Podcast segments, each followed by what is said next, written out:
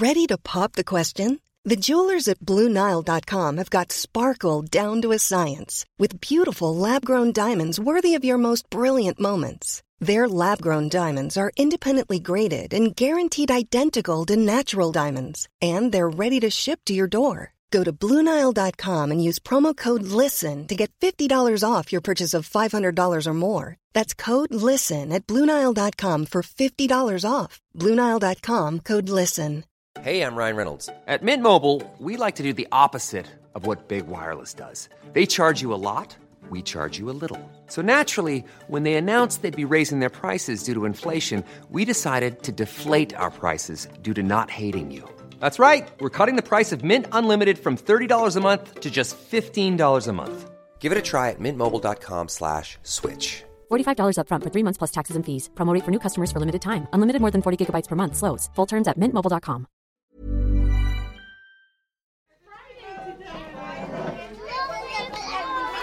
It's 9 a.m. at Sheringham Nursery in London, and the children are flowing in to say hello. How are you today, Yusuf? Get your badge, hooray. Hooray. And when you put this many three year olds in one room, it gets a little bit chaotic.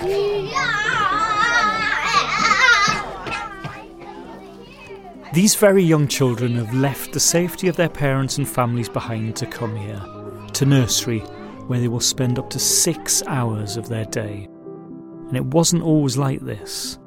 This is the first generation of kids in the UK where the majority are spending so much of their time in education and formal care. There's probably never been a more exciting time to be a young child or a more demanding one.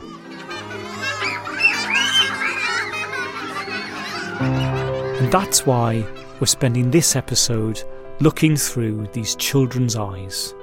Welcome to the world of the Nursery Networkers. This is episode two of Life Changing, a three part podcast from Tortoise in partnership with the Nuffield Foundation.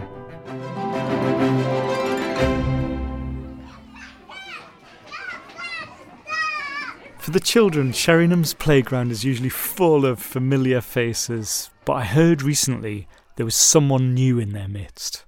Tortoise reporter Claudia Williams. Claudia, what were you doing there? I was basically there to um, try to blend in and to find out what these kids do every day at nursery. I wanted to know about their lives and what they think of the place, I suppose. Um, I wasn't quite undercover in a classroom with all my recording equipment. Um, undercover wasn't really an option. Do you want to go?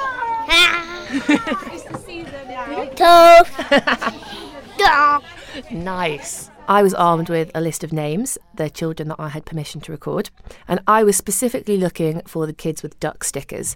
But it turned out that children aged between three and five years old do not respect either uh, parental permission forms or the animal sticker system because within genuinely one minute, I was surrounded by a sea of children running towards me caps, backpacks, everything, wearing every single different kind of sticker, and some having taken their stickers off. Are you going to be here still? Yeah, I'm going to be here all day. All day? Yeah. I'm going to be here. One of those kids was Yusuf, who was a bouncy little boy who was immediately chatty. He was wearing a baseball cap. He noticed the microphone straight away and absolutely wanted to get involved. Go to forest. You're going to forest school. Can you tell me what you do there? I've climbed a tree. That's my favorite part. You climbed a tree. That's really cool. And do you see animals? No? Do you see insects? Yeah, and spiders. Do you like spiders? Yeah. But I'm scared of them. Yeah, me too. But you can still like them and be scared of them, can't you? As you've heard from the previous episode, we're also covering some landmark research by the Nuffield Foundation about early childhood and how it's changed over the past couple of decades. So let's welcome back the lead author of the reports, Carey Oppenheim. Carey, what do we know about nurseries? How important are they? So we know this period of life is such a critical period for children's development. And they're developing in so many different ways their physical development, their social and emotional skills, and obviously their, their learning, communication, and language.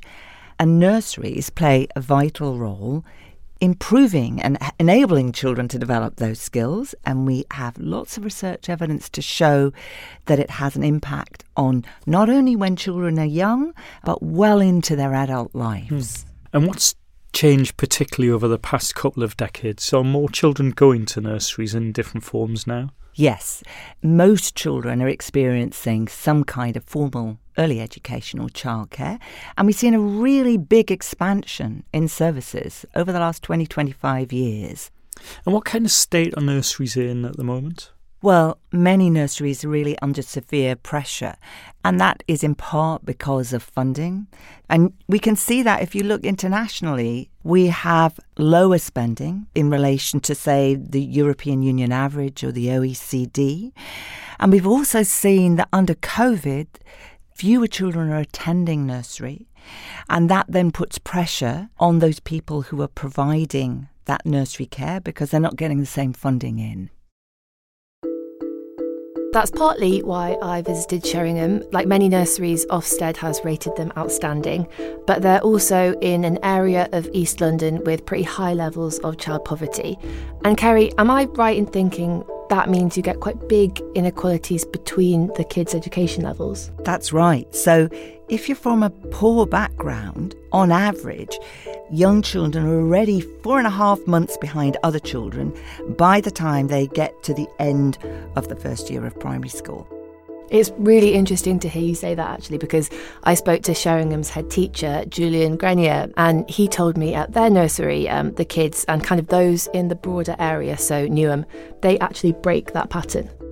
What's very exciting about working here in Newham is that our school system here doesn't show that sort of impact of disadvantage. By the end of reception, they're doing really well. By the end of primary, they're doing better than the average child in England. And is that just children? Is that children all of Newham, or is that specifically children that come to Sheringham? So that is children who come here, but it is also It's true of, of Newham overall. It's also true of Tower Hamlets overall. It, it is an incredible achievement.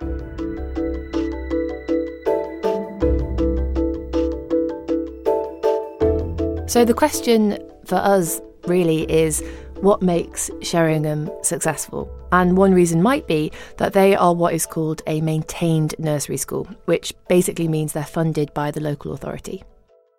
These schools were set up in poor areas of England, many of them in the 1970s, in fact, when Margaret Thatcher was Secretary of State for Education. So the mission is all about supporting disadvantaged children to get the very, very best start to their education. And we have qualified teachers working with the children. So there's a big investment in those highly qualified staff here in the nursery school. Well, that big investment in the workforce is a very important part of quality, and that's what the research shows that it's associated with improvements in how children develop. And it is true that maintained nursery schools tend to have more qualified staff, and then that's reflected in the kinds of Ofsted ratings that they get. So, with all this in mind, what is an average day at Sheringham like? So children start arriving at 8:45 a.m. They pick up a kind of lanyard with their picture on it and give it to their key person as a way of saying I'm here. Children then get a badge to put on and then the first thing children do after all of that is they brush their teeth. Listening. Put your toothbrush up so I can see if you have it. Does everybody have their toothbrush? Yeah. Hold it up, please. So we know that here in Newham, children suffer much more from tooth decay than the average child in England. We see kids under five having teeth extracted, sometimes even all their teeth extracted in hospital, which is really horrific for them. Up and down. Brush your teeth. Round and round. After they brush their teeth, they then have a lot of choice in our play based early years curriculum. So the children can choose who they want to play with, where they want to play. A lot of our children are growing up in very cramped housing conditions. So, outdoor play, the space to run, to learn to ride a bike, to swing, to climb, to experience nature, that's a big part of what we do too. So there's children can play outside pretty much as much as they want to here. Most of our kids are learning English as an additional language, so there's a very strong focus on sharing books, stories, rhymes, and then the session ends after tidying up with what we call key group time, which is when the children come back together. There will be a story, there'll be a song, and then they head off home. I think it sounds like a really lovely day. I hope so.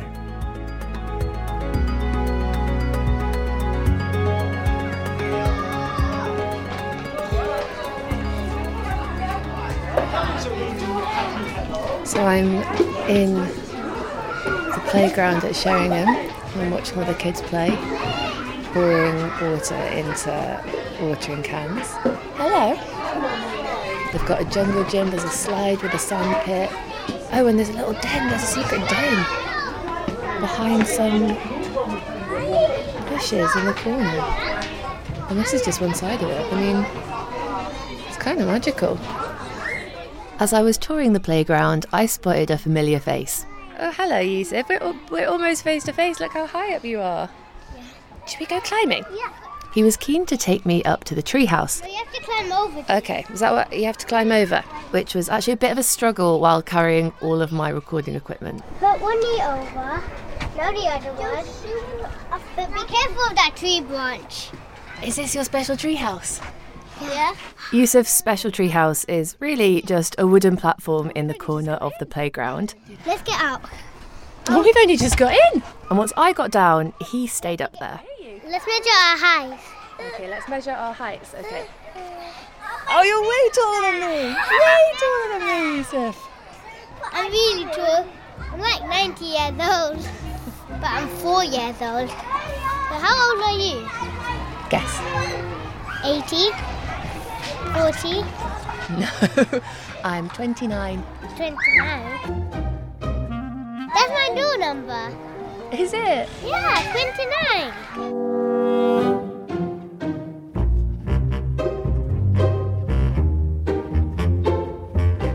Carey, one of the first things we heard was the kids brushing their teeth. And I suppose I want to ask is this generation more or less healthy? So, if you look over the last 20 years, uh, young children's health has actually improved, but we see some of that improvement stalling, and we also see big inequalities inequalities by your socioeconomic group, but also by ethnic minority groups and also by region. The teeth brushing struck me as well. And the other thing that I noticed is that there is this massive wall of ivy. And what I didn't realise until it was pointed out to me was that that is a, a health decision as well. They have to have that there because of the pollution around the nursery. They have to have the ivy to make sure the outdoor air quality is good enough for the kids. So that's interesting because when we were doing our, our health report, we found that this issue about the quality of the air and respiratory health, we don't really know very much about it, and that's going to become an increasing issue given climate change and all of those things. So there's already uh, a whole set of challenges for children in, in areas like Newham. We can't have this discussion really without thinking about COVID and the consequences of that, and we're still really trying to pick our way through them. What effects do you think it's had, and do you think these kids are going to be playing catch up with their development? Absolutely. Many children have fallen behind on all their different kind of aspects of development. So whether that's um, their physical health, so for instance, obesity has really taken a big leap for that that age group, or whether it's their learning, in particular their communication and language. And then we also see big increases in, in inequality. So for some children, they've fallen further behind. So a big task is how we can help them to catch up. So these kinds of play at nursery, they seem, you know, joyous. You might imagine they're trivial, but actually they're really important, aren't they? Incredibly important.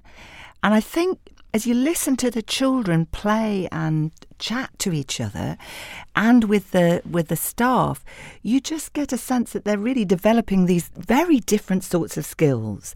They're learning to share they're learning to kind of get into the tree house and they're kind of managing their emotions and and their conflicts with each other. And those are such important skills. They're important when you're two three four five but they're 29 or 29, 40, or 80. Did you manage to get into that treehouse, Claudia? I did, but it was genuinely quite tough. Um, and that's why I did get out quite quickly. I was worried about that. Getting stuck. Yeah. so, did you see examples of the kids learning these kinds of skills of sort of playing, negotiating, cooperating with each other? Yeah, yeah, the whole time. I think at any point outside, you could see, you know, these things just happening in front of you. And one of the things that really struck me actually was with counting. Five, six, seven, eight, I had, nine, I think, three different times when a child just spontaneously wanted to count to me. 16, 12. You know, just that kind of thing, that kind of processing and learning out loud and kind of showing you what they've been learning. And there was this one instance when I was speaking to one child. Rita, Yeah. my name's Claudia. Nice to meet you. My brother did her school. Your brother's at school. Yeah. And what's your favourite thing to do with your brother? What? What's your favourite thing to do with your brother? I catch bees with my brother. You catch bees. With my brother. Running around after them with your And while I was interviewing Radha, along came Yusuf uh, to basically do my job for me and to do it better than me. Can we went outside with your microphone as well? Yeah, inside and outside. I'm just talking to Rata. Tomorrow is my uh, birthday. Are you three years old. Yeah, I'm three years old. Well, it was already my birthday, but now it's not my birthday anymore. Do you celebrate your birthday, Wata? And there was also a moment of quite high drama between two children at the crafting table. What's your name? I just told you my name. I didn't hear it. Can you tell me again? Uh, it was Ren. Hooray. I'm Aisha. These two were a real microcosm of the highs and lows of being friends aged three. I just making me hide under the table. I want, I want to go home and go to Asha's house. Aisha and Hurain were very keen to tell me that they are the best of friends. Um, and their friendship seems to involve a lot of gift making and actually a lot of secrets with some varying success. You're making something for Aisha. Yeah, What are you making her? this is secret. and we can't find googly eyes like this one. Okay. To the untrained artistic eye, it appears to be an empty tissue box covered in glitter and with some googly eyes stuck on. That's a hat. That's a hat.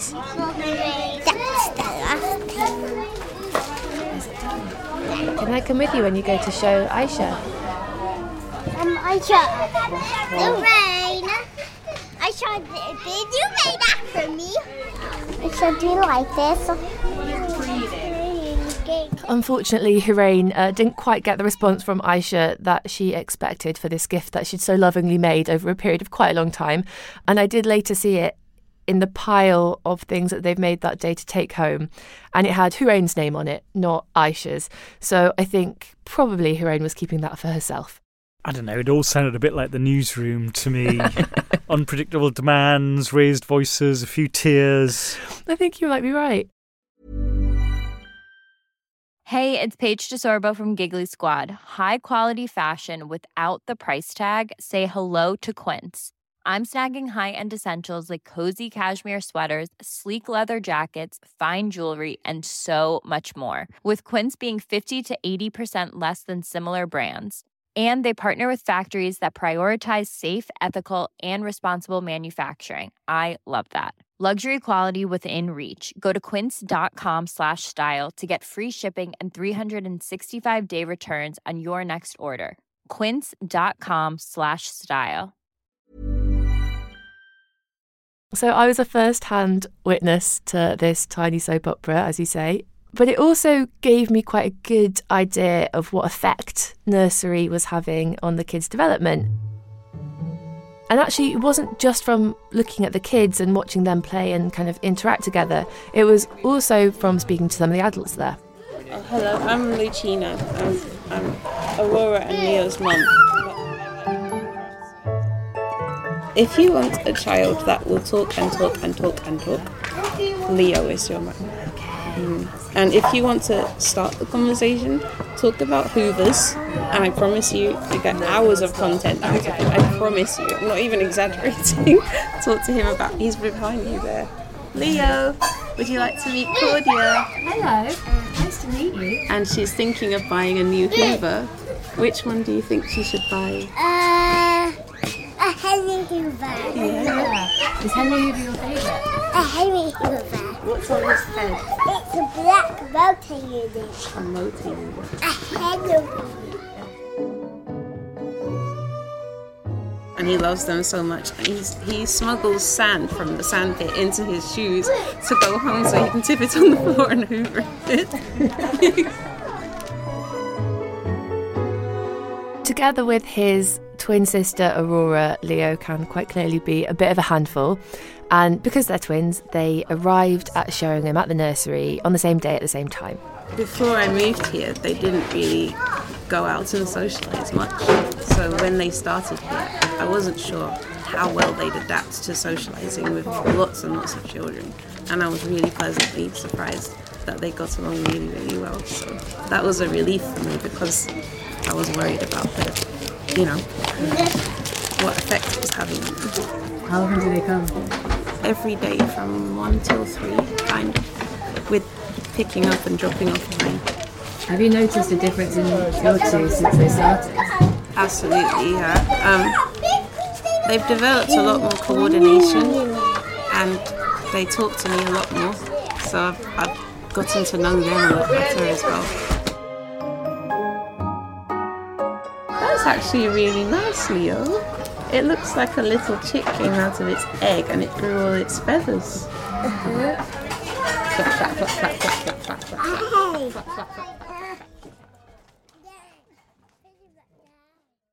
Carey, kids at Sheringham are in a really well funded, beautiful environment.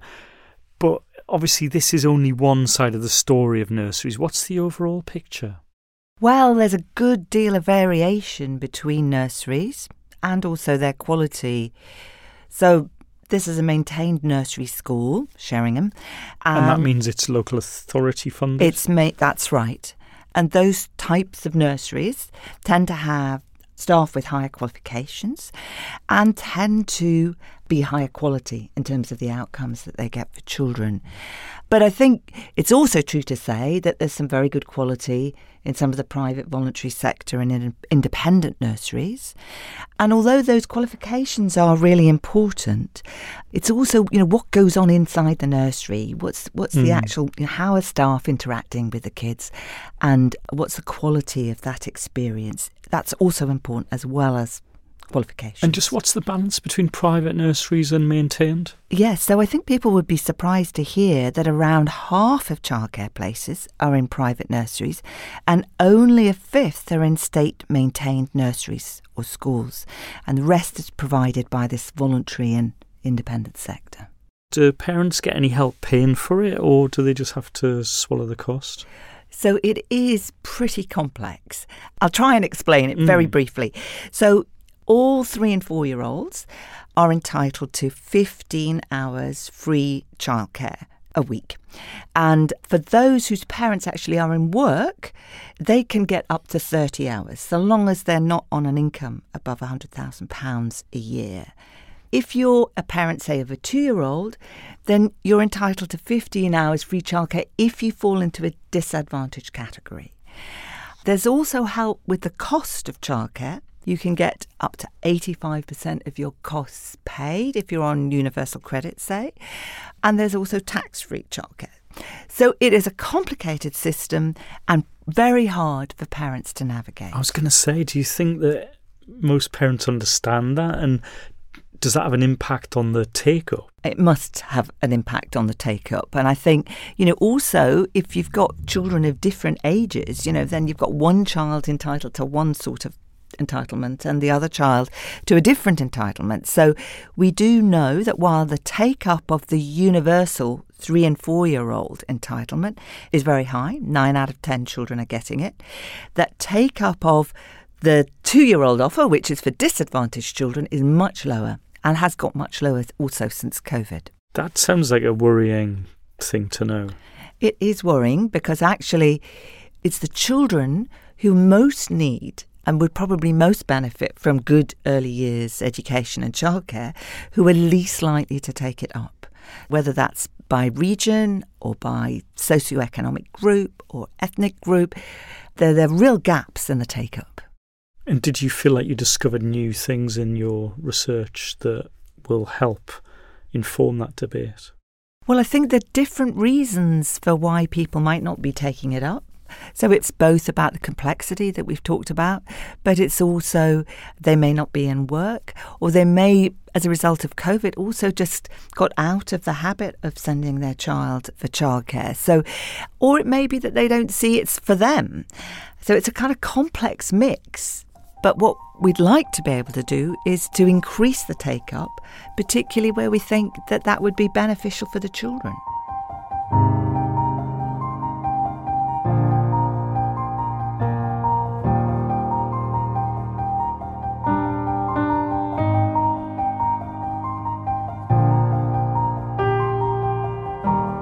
Okay, so we've really learned a lot about nurseries and we're moving on with the day at Sheringham. Claudia, just bring us up to date. What's going on? So at this point, the morning group has gone and the afternoon group of kids have arrived. So back outside, and the bikes are out, which is really cool. So everyone's riding around with their bikes. Although there are some familiar faces who stay for the whole day. Here comes Yusuf on the bike. Yusuf, can I ask you a few questions, Yusuf? And what you can hear there is the sound of Yusuf pretending to come up to me, skidding up, leaning to speak into the microphone, and then zooming away as fast as possible. Just got bullied by a three year old again. Meanwhile, back inside, it is time to say goodbye to some very special guests. So, in the corner of one of the classrooms, um, there is a cage, and inside that cage are four very small, very sweet, actual, genuine ducklings. And these ducklings have been class pets for a while, I believe since they were eggs, but not for much longer. Today we are going to do something a little bit special, a little bit different. We are going to say goodbye to our little ducklings today because they are going back to the farm. This isn't a euphemism these ducklings are actually going back to a farm. Thank goodness for that. Are we going to miss them? Yeah. yeah, we are. We've enjoyed having them, haven't we? We've enjoyed watching them grow. Were they always a little duckling? Yeah. Yes? You think they're going to turn into chickens? Yeah. Hmm. So, to say goodbye, um, the kids are all sitting in a circle while one of the staff takes the ducklings from the cage into the middle where they've set up a paddling pool and the paddling pool's got a slide in it. And the ducklings are put in the water and they're swimming, they're ducking under the water. Um, the kids are so excited. Hello, hello. Come here. There is genuine delight in the room. The ducklings look entirely unfussed.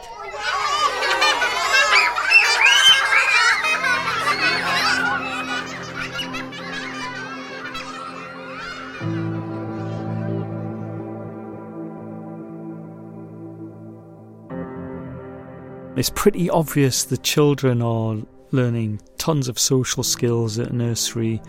So, but a lot of parents have concerns about how much time their children are spending in formal education and a bit of guilt, I think, really. It sort of left me asking, you know, are we all just in a giant experiment here? Well, you've landed on an issue that's quite controversial. But the evidence is pretty clear that actually good quality early education and childcare really makes a difference to how children develop through their lives. But I think it, you know, we don't actually know what the ideal number of hours of childcare should be. But there's so many issues actually about not enough children sort of actually taking up quite low levels of entitlement that I would think that's what we need to focus on.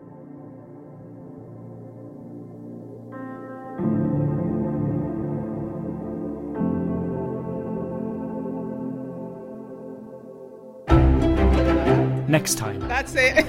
in the final episode of Life Changing. We absolutely work with the family until the job is done. We're visiting the front lines of state support for families and young children. So they help us as well. They help to come out from the depression. To get to grips with the massive issues of poverty and inequality that affect them. For most of our parents, the current issue is with housing. And to learn exactly how the government is leaving them high and dry. Life Changing is a Tortoise podcast in partnership with the Nuffield Foundation. It was produced by Phil Sansom, reported by Claudia Williams, and presented by me, David Taylor, with special thanks to Carey Oppenheim. If you've been enjoying this series, please do leave us a review or recommend us to a friend. We'll be back next week for the finale.